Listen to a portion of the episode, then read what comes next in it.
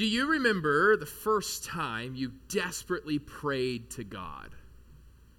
For me, it was 1998. Backstreet Boys were all the rage. Or should I have said NSYNC? I don't know. Uh, Saving Private Ryan was the movie of the year, but also technically Titanic, but that came out in 97, but continued its streak in 98. And Furby was on everybody's Christmas list. Anybody get a Furby back in the day? I absolutely did. No shame. I don't know. When you Google it, if you don't know what it is, why in the world did we think that was a cool thing? We all did, and it was magical.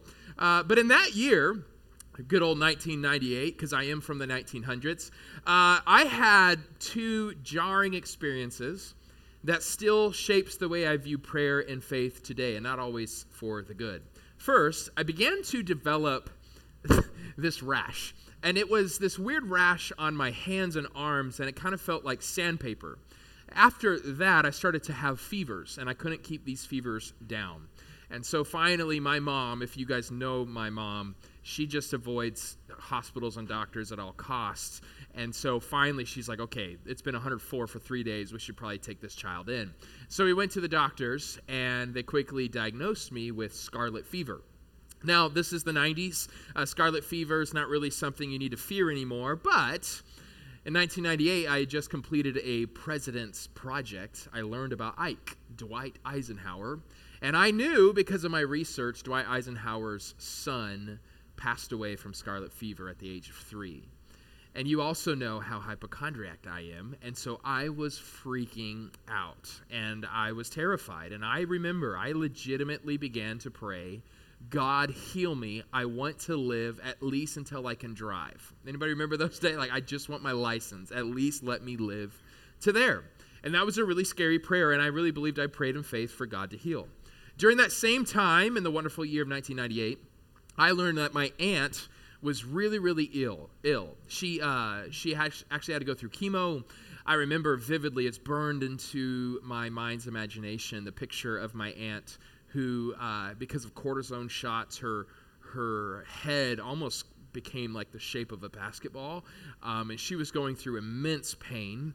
And this was extra hard for me as a Christian because my aunt and uncle they were missionaries in Chile, uh, Santiago, South America, uh, for for years, and so I had actually visited them in 1995 uh, for the first time, seeing where they did ministry and they were doing the work of the Lord. Also, they got a basketball court and painted it the Phoenix Suns. So they were really doing the work of the Lord in South America. And I remember being so shocked because, of all people, to get really sick, why would it be a missionary? Why would it be the people who like really love the Lord, who have sacrificed the good things of America just to go to another country and then fall ill? And they were very much my spiritual heroes. Uh, they captured my heart uh, when uh, seeing them on mission. I remember thinking, I'm going to spend my life, I don't know how, but I'm going to make sure it's for the mission of God throughout the world. But now she, this faithful woman, was sick. And so my mom asked me to pray for her every day and every night. And it was the one thing our family consistently prayed for together out loud on a daily basis. And we just, it was kind of simple God, heal her. God, heal her from this illness. For a while, they didn't even know what it was. In fact, uh, but she got to the point where she was so sick and they couldn't find the diagnosis in South America that they flew her to Arizona and they determined it was best for her to move back to the States in order for her to live a more uh, healthy life. And so they had to leave South America and come back uh, to actually to Virginia to help missionaries go. Now they train missionaries, which is quite wonderful. But I remember that was a big year for me because it was the first time I began to pray to God for deliverance, pray to God for healing. And every day I would pray for that. In fact, over the span of three weeks in 1998, I asked God to heal me of my, of my scarlet fever, and He did. It was likely through the means of medication, uh, rest, but also prayer. I believe I was healed. And the fact that I wasn't born in the 1920s was probably a little bit helpful as well. But then you actually have my aunt, and I've been praying not for three weeks, but now still for the span of three decades, asking God to heal her. And he still hasn't. It's a chronic disease that's always lurking in the background of every single one of her decisions. And of all people, I actually think, looking at her life and faithfulness, I think she deserved to be healed more than me. And I mention this because we're going to bring a lot of baggage to this text. If you haven't opened it already, open it James chapter 5. This is a, a famous passage because it's often the passage people read when talking about healing, when somebody needs healing of some sort of sickness throughout my life, this passage is hard because I have seen people get healed in the blink of an eye. In fact, we preached this sermon two and a half years ago, and two and a half years ago, there were about three individuals in our gathering who were healed that moment after the service when we did what this passage said to do. I've also seen people healed gradually. Slow process of medication and prayer, and they eventually live life to the full. But I've also lost one of my best friends uh, to cancer. He only lived to the age of 30. He was in my wedding and I miss him dearly. I think about him at least once a week. And let me tell you, I think all of us as friends and him himself, we prayed in faith for God to heal him. And that healing never came, at least not the version we thought he would. And so I bring all this to say, I want to challenge us because this, this text, as we're finishing James, we're going to start Advent next week, is going to challenge us to pray big prayers of faith, even when we've seen God not necessarily do the miracles we asked him to do in the past. Let's ask God to, to give us that kind of faith. Father, thank you so much for your faithfulness and for your goodness. I pray for healing today. Holy Spirit, would you put it on somebody's heart in this room? Maybe they need healing now. May we do exactly what this passage says to do have the elders come together, anoint them with oil, and pray for healing. And God, would you be merciful in bringing about that full healing? God, also be merciful to us who are probably frustrated with you. He's either ourselves, our loved ones are either still sick or they have passed away, even though we pray desperate prayers. Love us where we're at. God, give us a vision of what we could be, and give us faith a faith that can even move mountains. In Jesus' name I pray. Everybody says, Amen, amen. All right, James chapter 5, starting in verse 13. We're going to go line by line for a little while. There are a lot of questions people have about this passage, a lot of misinterpretations, and so I'm hoping to kind of go through these one by one and maybe bring some light to some of these things. Verse 13 again Is anyone among you suffering? He should pray. Suffering, we've been talking about suffering a lot in the book of James. This is any and all sort of trial, affliction, emotional health, physical health, just suffering, not doing well. What, what should you do? Well, the first thing you should do is to pray. Pray for deliverance, pray for patience, pray for hope. Then he says, Is anyone cheerful? What a joyful thing. It is okay. We talked about this morning in our men's group. It's okay to be cheerful. It's okay to be happy, if you're cheerful, this is happy of heart, uh, even because of circumstances, just enjoy that and say, you know what, God, thank you. I know I don't deserve these circumstances. I know they might go away sometime, but I want to say thank you. Well, what do I do if I'm cheerful? The answer is simple He should sing praises. Sing with all your heart, rejoice with gratitude. In verse 14, so he's kind of a, a good pastor here. He's like, there's three types of people in the room there's the suffering, there's the cheerful, and then there's the sick. He said, Is anyone among you sick? He should call for the elders of the church, and they are to pray over him, anointing him with oil in the name of the Lord. Elders, by the way, are simply pastors. And so in our congregation, what it would be is you would call me and Pastor Caleb to come and pray over you. Uh, just know it's not like us as pastors, we have some magical power, but we do have the Holy Spirit anointing us to be able to do these things. Also, notice this isn't technically, this isn't a healing service. These aren't the elders who have the special gift of healing. It's simply an elder. If you have an elder at your, which a church can't really be a church without elders, your elders just go, even if their gift is evangelism or something else, God will use this to bless the elders to heal this person. So it's a lot of people insinuate from this text you're calling them, meaning, hey, you, I'm probably bedridden or not feeling well. I can't even go to church. Can you come to me? And so we've had that where I've gone to homes and prayed over them and anointed them with oil, but we've also had it, again, in the service where people come forward. And I have the oil in my pocket right now uh, and, and praying for that anointing. Uh, so, just so you know, elders are pastors, and the pastors don't have to be special. Most of us aren't. Uh, it is just a gift that the Lord gives. Uh, but anoint with oil is where a lot of people have questions, and a lot of people maybe take some pretty weird interpretations. I believe there are two reasons you see anointing with oil.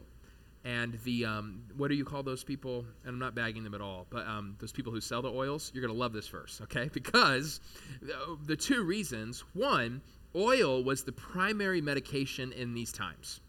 And so when it says, James says, hey, anoint them with oil, for me, my favorite oil is peppermint. I don't know what it is. It just makes me feel better about life and clears up my sinuses. And so I have two peppermints in my truck right now. Okay, so peppermint, whatever it is, tea tree, I'm getting out of my lane here, all of those things, lavender, bring the oil. And there is a possibility where just the medication itself can be helpful. This is so good. Some denominations and certainly some religions kind of have this belief you're not really a faithful person if you're looking to medicine to help heal.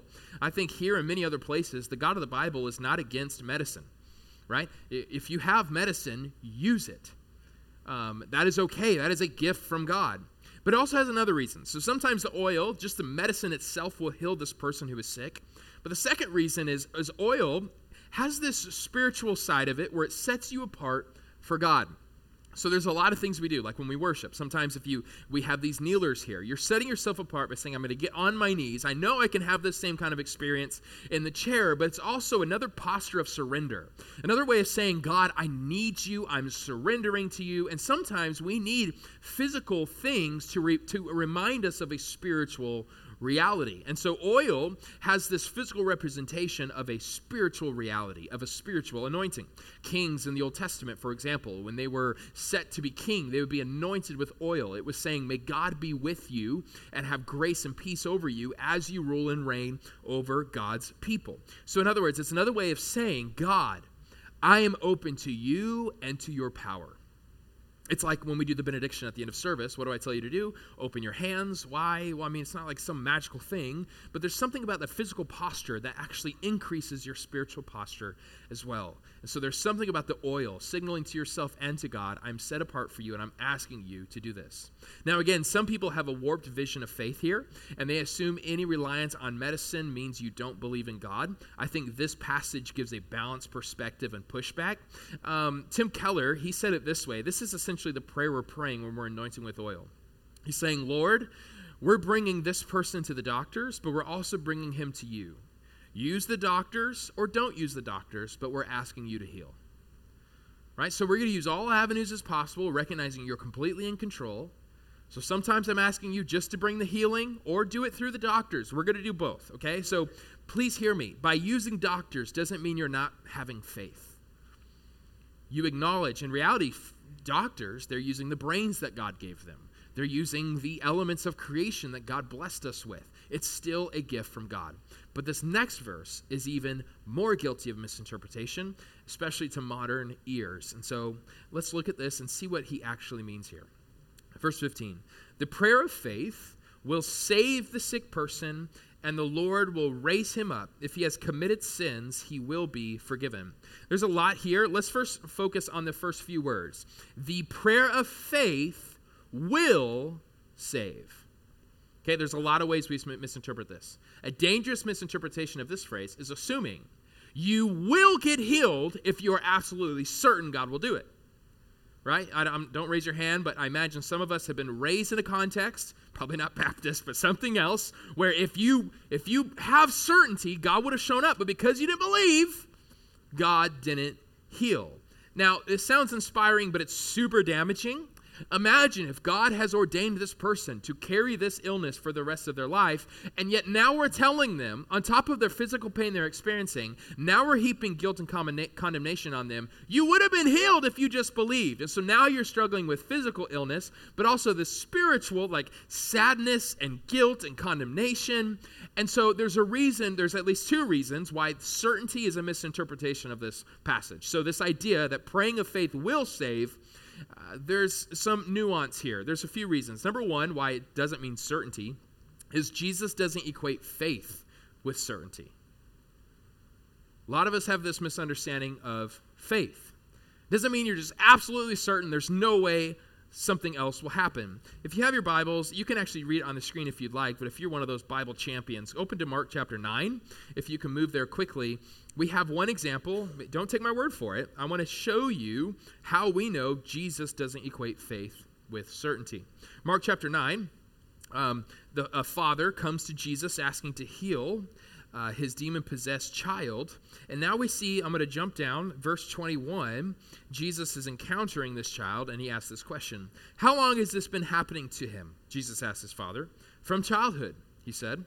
And many times this demon has thrown him into fire or water to destroy him. But if you can do anything, have compassion on us and help us. Jesus said to them, If you can, everything is possible for the one who believes. Immediately the father of the boy cried out, I do believe. Help my unbelief. This is actually faith. Saying, I believe, but I'm also acknowledging to you that there are elements in my life where I'm kind of doubting this, but I'm still here and I'm still asking. How does Jesus respond to this? Jesus, when Jesus saw that a crowd was quickly gathering, he rebuked the unclean spirit, saying to it, You mute and deaf spirit, I command you, come out of him and never enter him again. Jesus found this faith fitting enough to heal this demon possessed boy. So the father has enough faith to go to Jesus, ask for compassion, but he also has enough honesty to say, I'm, I don't know if you're going to do it, but I'm going to say that out loud to you. Jesus is saying that is faith. So, this prayer of faith will save this person. It doesn't mean if I'm absolutely certain, no matter what, it's going to heal. No, this father wasn't certain, and yet God still healed. So, certainty is not equated to faith. But there's a second reason that is very comforting to me why maybe a prayer of faith will save, has some nuance to it, and it's not a guarantee, and it doesn't always mean that we weren't faithful. Number two, even Jesus had unanswered prayers. For example, main one, the Garden of Gethsemane. Jesus cries out to the Father. What does he say? Father, if it's possible, let this cup pass. Nevertheless, not my will, but yours be done. What's happening here? Jesus is God. We see in Philippians 2, though, that's a Greek word kenosis. He decided to not count equality with God as something to be grasped, and so he willingly gave up some foreknowledge and he willingly put on the pain of humanity. And so he was just submitting to the Father's will, saying, I would prefer this cup would pass. But no matter what, let your will be done. What is the cup? The cup is actually uh, represents the wrath of God okay? The wrath of God who is supposed to be sent over the sins of the world. And trust me, you want a judge who punishes sin. If a judge overlooks sin, that judge is sinful as well. I was teaching some middle school students this a couple weeks ago, and it got real morbid. I said, Imagine you're in your house and somebody comes in and shoots your father in the face and dies. It's the only way you get middle school students to pay attention. You got to go all out, right? And so they're like, "What? His face? Why his face?" I'm like, "That's not the point of the story. Can it be his arm? I don't care. The point is he dies. Why does he have to die? What if it's my mom? Okay, whatever. You deal with that. A parent dies. Now you go to court, and the judge says, "I'm feeling loving and gracious today. I'm going to overlook this man's sin. I know he killed your father, but I feel caring, so you can go free." Now, is that a good judge? They're like, "That's a terrible judge. Let's get rid of the." I mean, they were they love their parents, you know, and they're like, "Let's." I said, "Exactly." God must deal with sin. He cannot overlook it.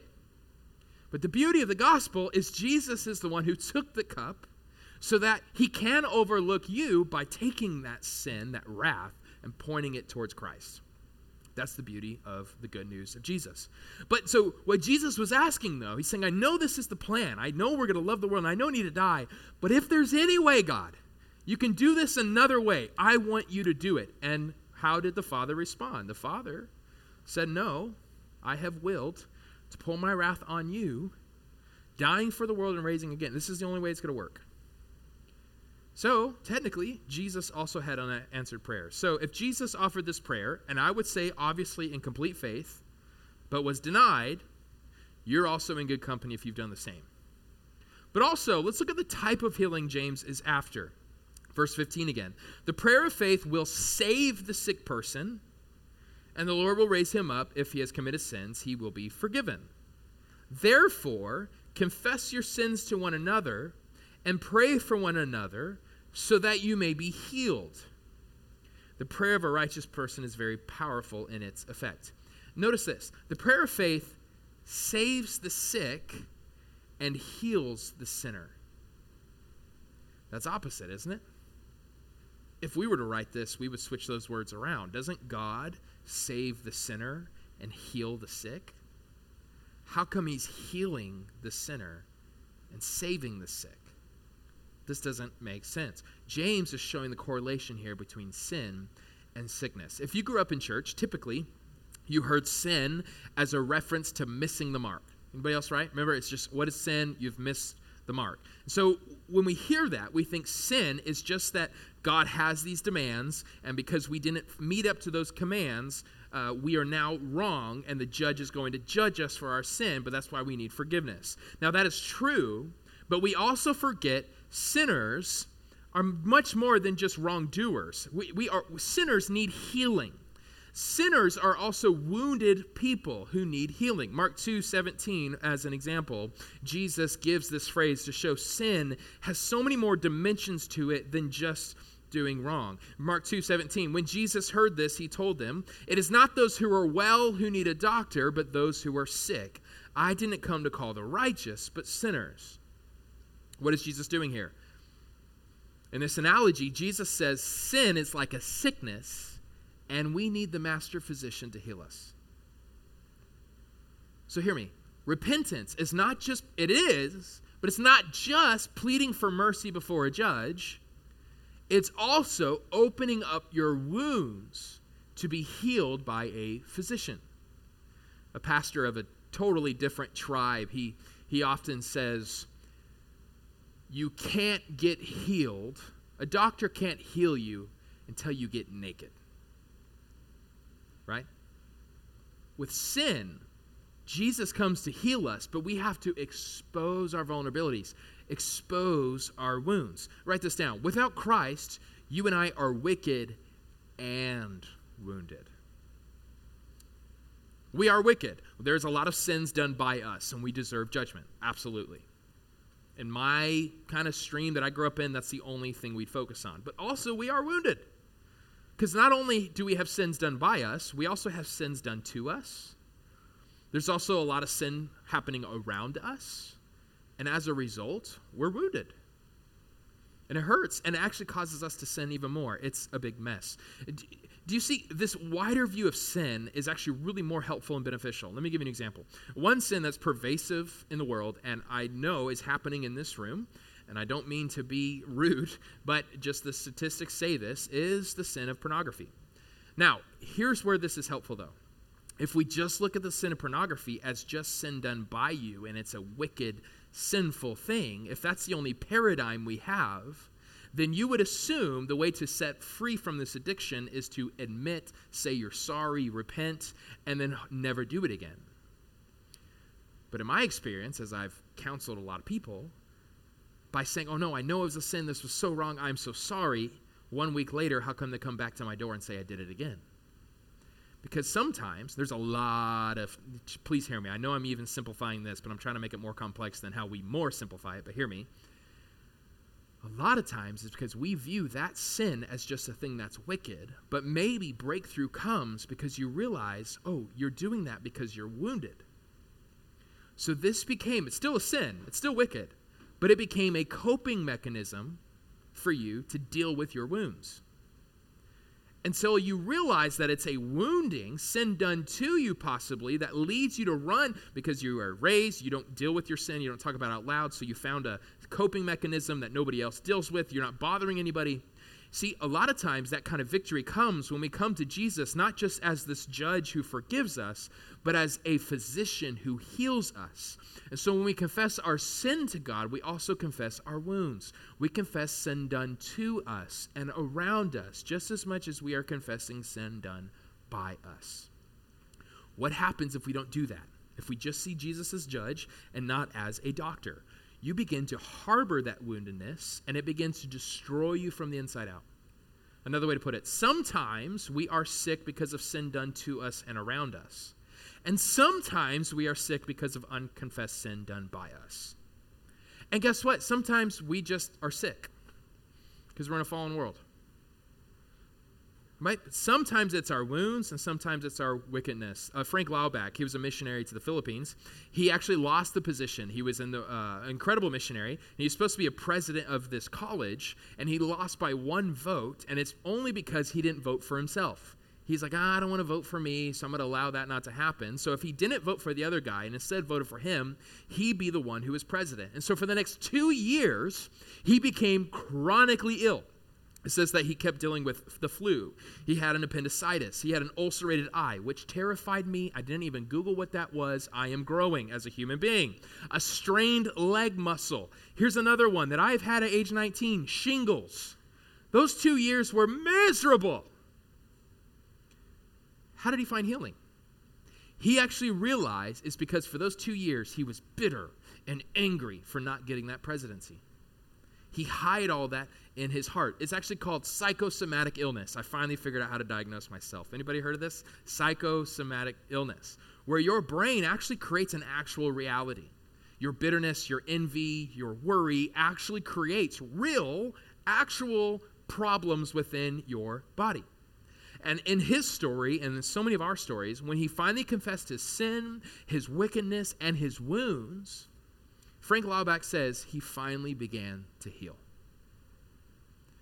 This is such a different paradigm. When we talk about sickness, we don't think maybe sin is the reason.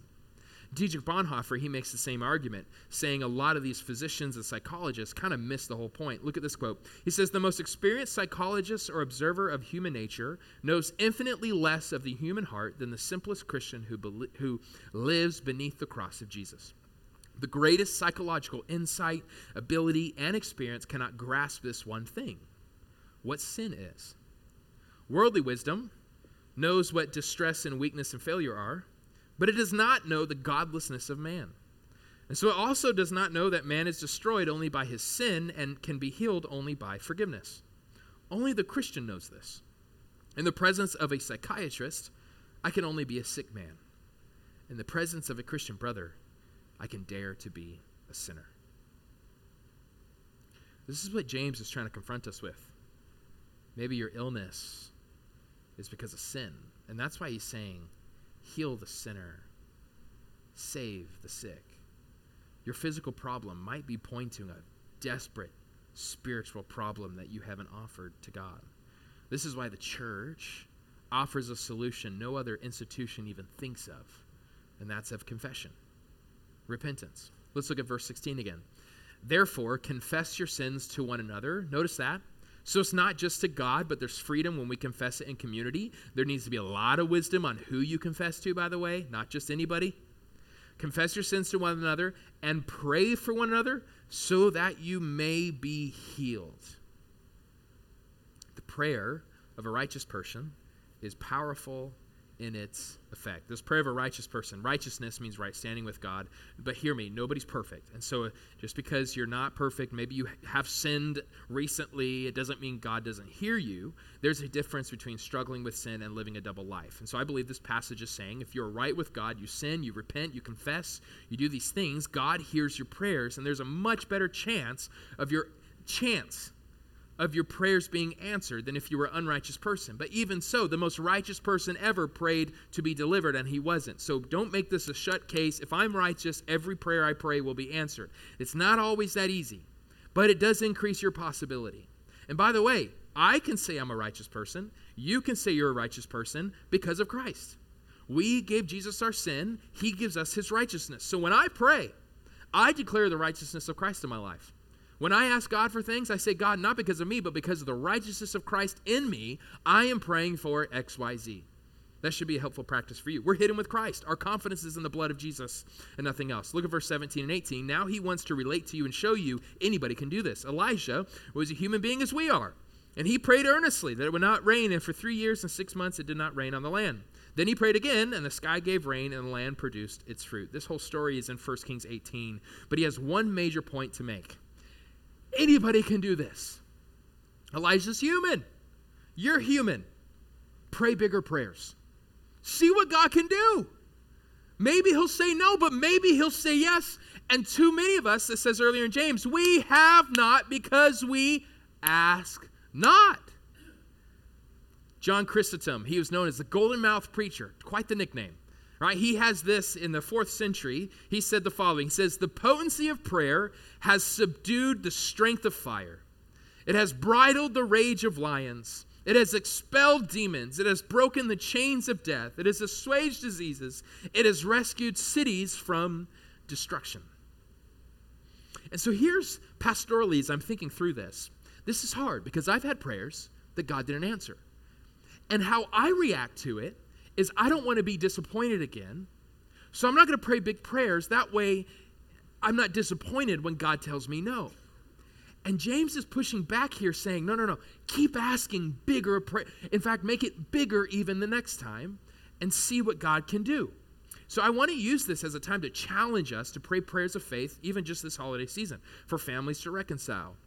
All right, for your lost neighbor who I know several names, I won't say them out loud because I'm praying they're listening? For them to come to church and get saved. When's the last time you prayed? I know it's so cliche. But you know the question if God answered every prayer the last week, how different would the world be? I think for a lot of us, it wouldn't be that different. Right? I, am praying for our church to get property. I'm praying more specifically, the first step that I'd love for our church to go through, and maybe you're in this room and you have the answer, and I've been scared because here, here's my story. We have had a couple opportunities and things out of our control. One time I announced to you guys a building we were getting. I showed you the graph. I was all excited. I said, Look, they gave me their word. They gave me the handshake. Tomorrow we go to the bank. Guess what happened that next day?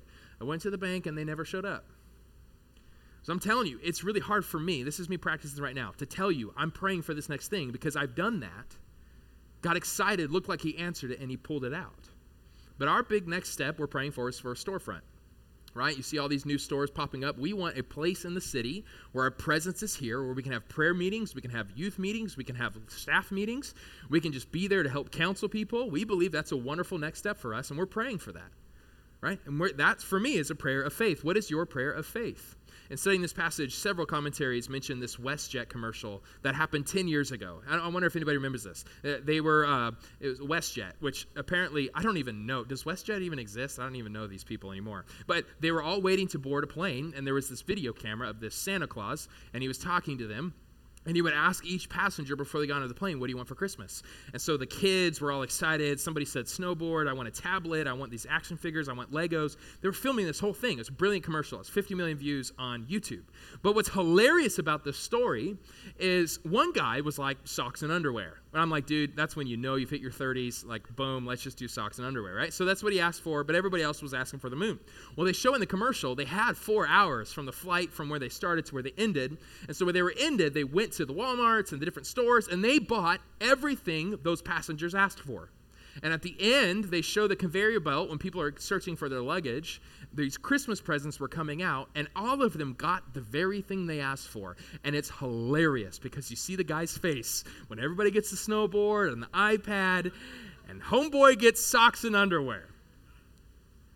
And that's the question. How many of us are missing out because we have been so disappointed? We've asked big prayers, came home, landed, nobody gave us anything. And so now we're like, okay, I'm not going to ask anymore. But just maybe that was the conveyor belt was coming, and you instead wind up with socks and underwear. We need to pray bigger prayers of faith and allow God to take care of the rest. And so, how do you know you are praying prayers of faith? You set yourself up to be dazzled or disappointed. This has been the theme of our leadership ever since we moved into this space. What do I mean by that? Dazzled, you ask such a big prayer that if God comes through, you're shocked. You're like, I can't believe he said yes to this. This is insane. That's a prayer of faith. If you pray something and it happens and you're like, yeah, that kind of made sense. Okay, this is good. That's not a prayer of faith. What is something that's shocking to you? Pray that prayer. But here's the side, the other side of it. You might be like Jesus, where God says no to your prayers, and so you're left disappointed. But you're not disappointed because you should have asked for more. That's the sock and underwear guy. No, instead, you're disappointed because you really believe and you asked something big, and God did not yet come through. But here's the beauty of that when we're disappointed, God meets us in love. We don't regret praying, praying big prayers because we can hold on to this truth. God, if you said no, that means there must, there must be a greater yes. So, either way, God uses it. The dazzling, wonderful. The disappointment, wonderful. I could prove that to you in verse 13. Let's look at verse 13 again. Is anyone among you suffering? Are you disappointed? Is life not like what you thought it would be? Are you going through trials you never saw coming? He should pray. Say, Keep going, brother. Keep praying. I know you're disappointed, but that's not an invitation to stop praying for more. In fact, it's an invitation to pray even more. And then the beautiful thing is anyone among you cheerful? Anyone dazzled? Anyone just blown away at what God is doing? Here's your response sing praise. Rejoice in the Lord. Tell of his goodness and his greatness. Either way, God is glorified and you and I are comforted. And so, as we end, I want us to give us space for all of those things. What season are you in? Are you in a season of suffering? Disappointment? Maybe as you sing these songs, pray, sing these songs in faith, saying, God, I, I don't, ah, this is hard to believe. Help my unbelief, but I want to believe these things are true about you. Or maybe it's coming forward and praying and, and, and just acknowledging to God how you've been disappointed. Read the Bible. God loves when we do that. Maybe some of you are dazzled, and I'm expecting to hear your voice, right? And you're pumped, and you're praising, your hands are in the air. God is so good, and we want to give you a, a venue, an opportunity just to rejoice over that. But some of you are sick. And so I want to invite you. You can come forward today. I have an anointing oil from Israel, and I'd love to pray over you. Prayers of faith that God would heal you Maybe the Lord is calling you to confess sin, and after, upon that confession of sin, you will be healed. Here's my promise to you. When you come forward and confess your sin, my only job is this is to say, in Christ you have been declared righteous. In Christ, because of that sin you just confessed, I'm telling you, you are forgiven, you are redeemed. Take hope, brothers and sisters. You are perfect in the eyes of God. I got the best job in the world. That's what I got to do. And I'd be happy to do that for you. You can also come and pray for something else, okay? But let's let's come before the Lord and, and let's figure out how we can ask the Lord how we can respond to this text.